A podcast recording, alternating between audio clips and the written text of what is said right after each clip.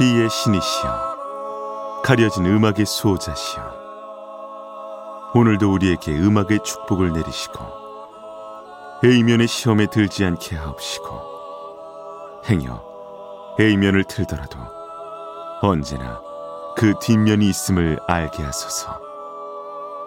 그리하여 다만 한 곡이라도 건져갈 수 있기를. 비맨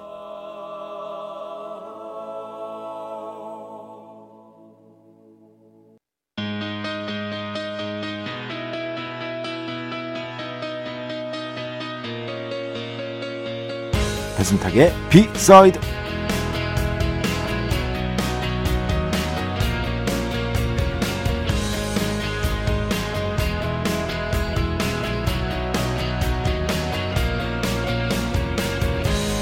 무한한 자유는 창조에 결코 이롭지 않습니다.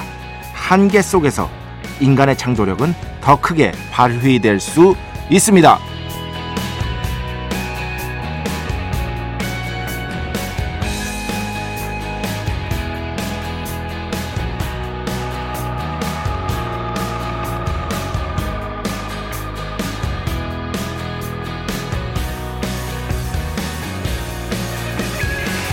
글쓰기를 예로 들어보죠. 이런 말 들어보셨을 겁니다. 마감이 글을 쓰게 한다. 예를 들어 마감일자가 없는 글쓰기를 의뢰해 받는다고 쳐보죠. 그렇게 되면 도리어 글이 잘 써지질 않게 됩니다. 음악도 마찬가지입니다. 오죽하면 뮤지션 양방원 씨가 언제 아이디어가 많이 떠오릅니까? 라는 배철수 DJ의 질문에 마감이 다가올 때죠. 라고 답했겠습니까? 정말 그렇습니다. 무한한 자유는 이를테면 무한한 선택지 같은 것. 그 속에서 우리는 방향 감각을 상실하게 됩니다. 한계 속에서 인간의 창조력은 더 크게 폭발할 수 있습니다. 2023년 10월 20일 금요일 배순탁의 B side 시작합니다.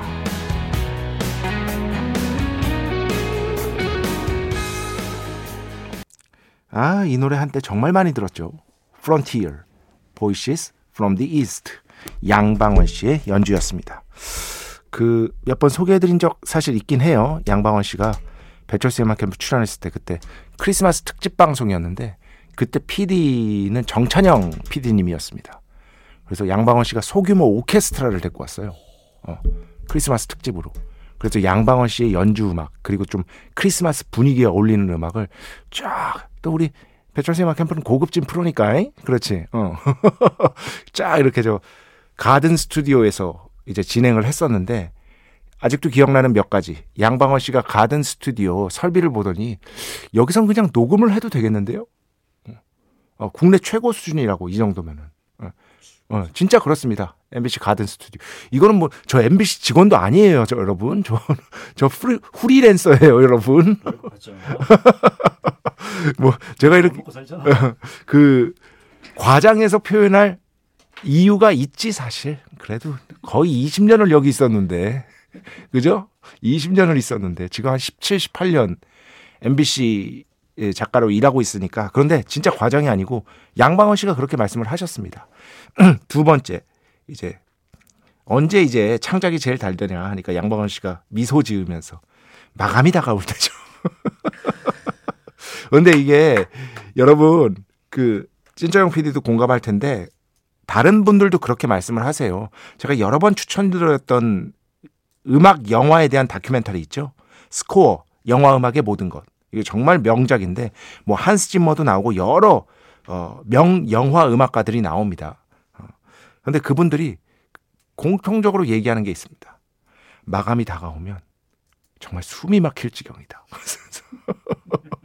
그리고 어떤 분이었는지 기억이 안 나는데 자기는 아직 한창 작곡 중인데 이미 영화는 개봉한다고 저게 걸려 있을 때 정말 미칠 것 같대. 아직 영화가 끝나지도 않았는데 어쨌든 영화는 개봉 날짜라는 게 있으니까 걸려 있는 거예요 광고판에. 예, 그럴 때 정말 그 한스 짐머 옹도 거기서 얘기를 합니다. 그 위대한 한스 짐머도 마감이 내 음악을 만든다. 그 한계가 있어야 되는 거예요. 그 한계가. 글쓰기도 마찬가지예요. 그 제 주변에도 몇 분 계시거든요. 저는 그래도 이런 쪽으로는 조금 성실한 타입인 것 같아요. 무슨 얘기냐면 그 책을 쓴다라고 말씀하시는 분들이 꽤 많아요.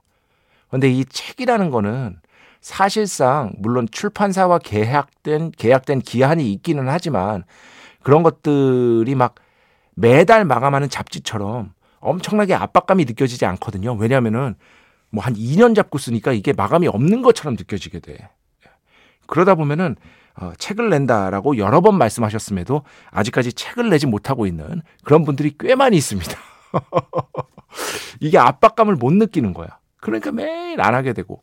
근데 그나마 제가 그런 면에 있어서는 조금 미리 하는 습관 같은 게 있어가지고 어, 성격적으로 조금 유리한 것 같긴 해요. 그러니까 글쓰기의 재능 같은 것들을 떠나서 그래서 지금까지 책도 여러 권 내고 이제 번역서도 내고 한 건데 지금 번역서도 작업하고 있는 것도 뭐 내년 2월까지 끝낼 겁니다. 아마 저는 끝낼 수 있을 겁니다. 왜냐하면은 어, 제 성격이 그나마 그쪽으로 어, 괜찮기 때문에 예.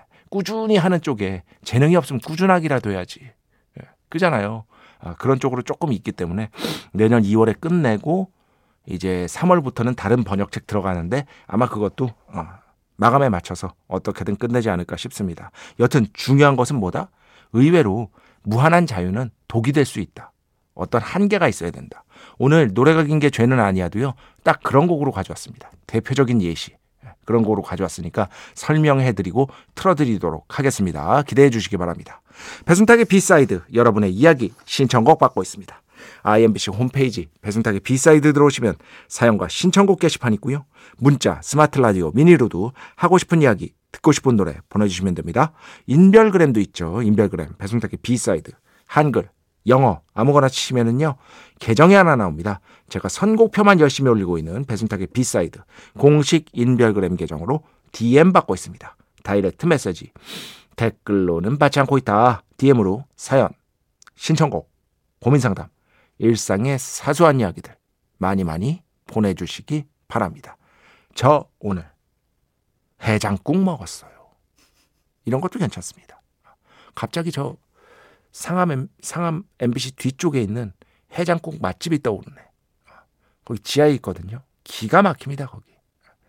거기는 그 우리 김철영, 찐짜형 PD도 동의를 했는데 전국 top class급이야, 거기. 거기 해장국은 진짜로. 궁금하신 분들은 저한테 그 저 뭐야 DM 보내주세요. 어, 제가 어딘지 알려드리겠습니다. 전 거기와 아무런 상관이 없습니다, 여러분. 이건 진짜야. MBC는 상관 있어. 거긴 상관없어. 예. 문자는 샵 8000번, 짧은 건 50원, 긴 건 100원의 정보 이용료가 추가되고요. 미니는 무료입니다.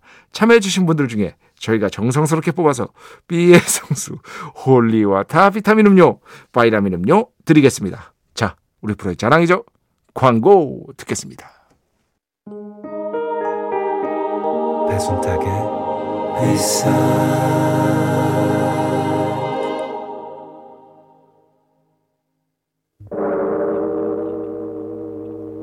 이 소리는 비의 신께서 강림하시는 소리입니다.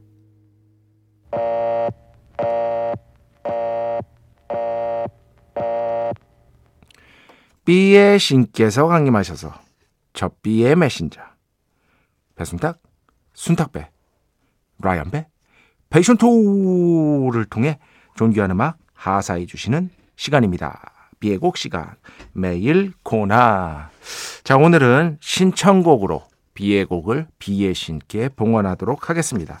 너무 부러운 사연이에요. 음, 김도형 씨 저를 올해 초에 투어 공연을 보러 영국까지 가게 만든 Weyes Blood의 Something to Believe 또는 Andromeda 선곡 신청드립니다. 공연 진짜 최고였습니다. 뭐 근래 몇 년 사이에 가장 주목받고 있는 싱어송라이터라고 볼 수 있겠죠. 1988년생이고요. 미국 출신의 예, 싱어송라이터입니다. 어, 약간은 좀 뭐랄까 포크 기반의 실험적인 스타일의 음악을 하는데 그렇다고 음악이 어렵거나 절대 그렇진 않고요. 재능 넘치는 싱어송라이터다 이렇게 찬사를 받았습니다. 특히 이 Weyes 어, Weyes Blood가 2011년에 데뷔작을 냈는데요. 그 뒤에 꾸준하게 활동을 하다가 2019년 2019년에 Titanic Rising이라는 어, 통산 4집 앨범을 발표했어요. 그런데 이게 매체로부터 엄청난 주목을 받았습니다. 그때 진짜 격찬 세례가 이어졌거든요. 여기에 수록곡이 바로 오늘 들려드릴 Something to Believe 이 곡이니까요. 진짜 저도 한번 꼭 보고 싶은 아티스트인데 우리나라에서는 워낙에 이분도 아 물론 이거 이게 2019년에 발표됐을 때 제 주변에서 제 주변에서는 화제였어요. 왜냐하면 음악 평론가들이 이런 사람들이니까 그리고 좀 인디 음악에 관심 있으신 분들 이런 분들에게는 화제였는데 우리나라에서 막 엄청나게 인기 있다 그렇게는 말씀드리기 어렵거든요. 그래서 한국에서는 보기 힘들고 저도 아마 김도영 씨처럼 외국에 나가서 봐야 될 텐데 쉽지가 않습니다. 여튼 부럽습니다. 김도영 씨. 자 그래서 오늘 B의 곡 김도영 씨의 신청곡으로 B의 곡을 듣도록 하겠습니다. Weyes Blood, Something to Believe. 축복의 시간 holy water를 그대에게 축복의 시간 holy water를 그대에게 축복 내려드리는 그러한 시간입니다. 어 7334번 안 그래도 요즘 부장님 때문에 회사 다니기 너무 힘든데 Radiohead의 Karma Police 위로가 됩니다. 원래 이렇게 신나는 노래였던가요? 제가 말씀드렸죠. 톰 요크가 인터뷰에서 얘기를 했다. 이번 주 월요일에 설명을 드렸습니다. 이 세상 모든 회사에 다니고 있는 사람들을 위한 노래다. 상사를 보면서 이렇게 생각하는 거다. 날 힘들게 하는 상사. 언젠가 업보 경찰이 출동해서 당신의 업보를 치르게 할 것이다. 이렇게 톰 요크가 우스갯소리로 어, 이 노래에 대해서 설명을 한 적이 있습니다. 노래 분위기랑은 굉장히 많이 다른 어, 어떤 가사를 갖고 있다고 볼 수 있겠죠. 그래가지고 이 7334번이 이렇게 보내주신 것 같아요. 제가 한번 찾아보고 어, 축복 자주 안 내려드렸 안 내려드렸으면 축복 반드시 내려드리도록 하겠습니다. 7334번 감사드립니다. 자, 음악 한 곡만 듣겠습니다. 오늘 노래가 긴 게 죄는 아니야가 노래가 좀 길어서요. 김미영 팀장님 신청곡입니다. 와일드선 원언원.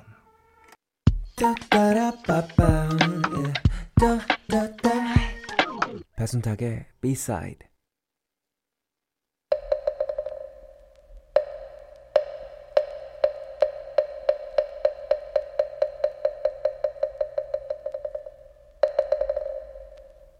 노래가 긴 게 죄는 아니야. 노래가 긴 게 죄는 아니야 시간입니다. 자, 오늘은 가을을 맞이해서 키스 제럿의 솔로 피아노 라이브 연주로 가져왔습니다. 쾰른 콘서트. 예전에 한번 들려드린 적이 있어요. 굉장히 오래전에. 2년도 전에. 이걸 다시 가져온 이유는 여기 이 콘서트에 대한 배경을 설명하지 않았기 때문입니다. 그때.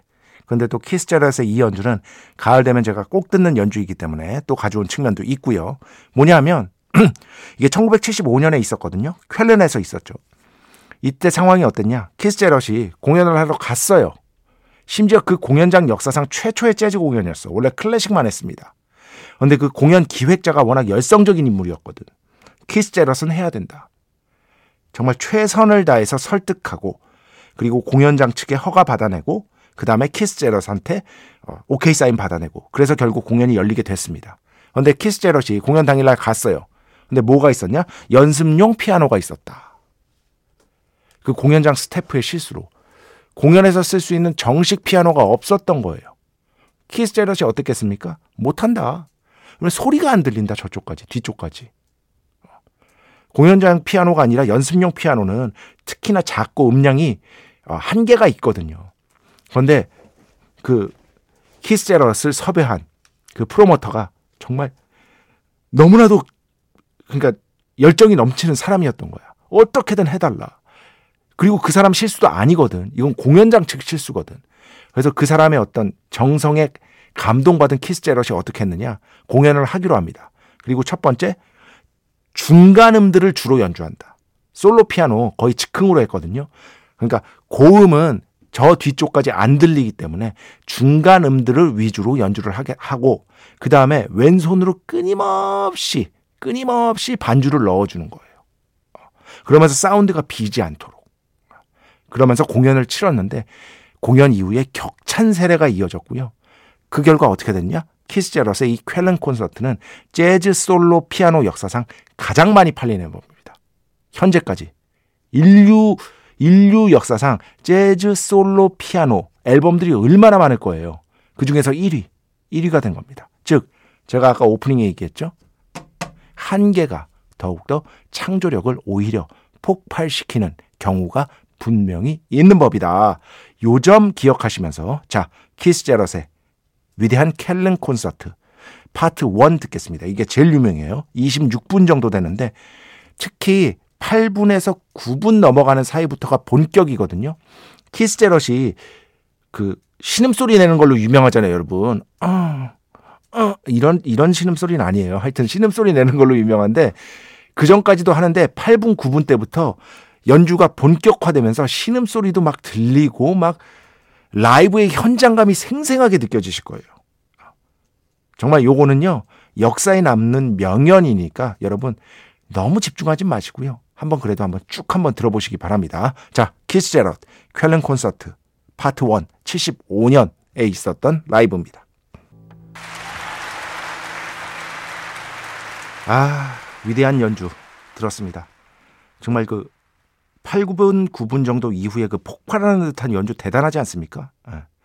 재즈 솔로 피아노 역사상 가장 많이 팔린 앨범. 한계를 딛고 창조력을 극대화한 앨범. 키스 제럿 쾰른 콘서트 중에서 파트 1 오늘 함께 들어봤습니다. 자, 오늘 마지막 곡입니다. 잔잔한, 아, 잔잔하진 않았지. 잔잔하면서도 격렬한 재즈 연주 들었으니까요. 이번에는 헤비 메탈로 오늘 마무리하도록 하겠습니다. 메탈리카, King Nothing. 이 멋진 곡 들으면서 오늘 수사 마칩니다. 오늘도, 내일도 비의 축복이 당신과 함께 하기를. 빼맨. 주말 잘 보내세요.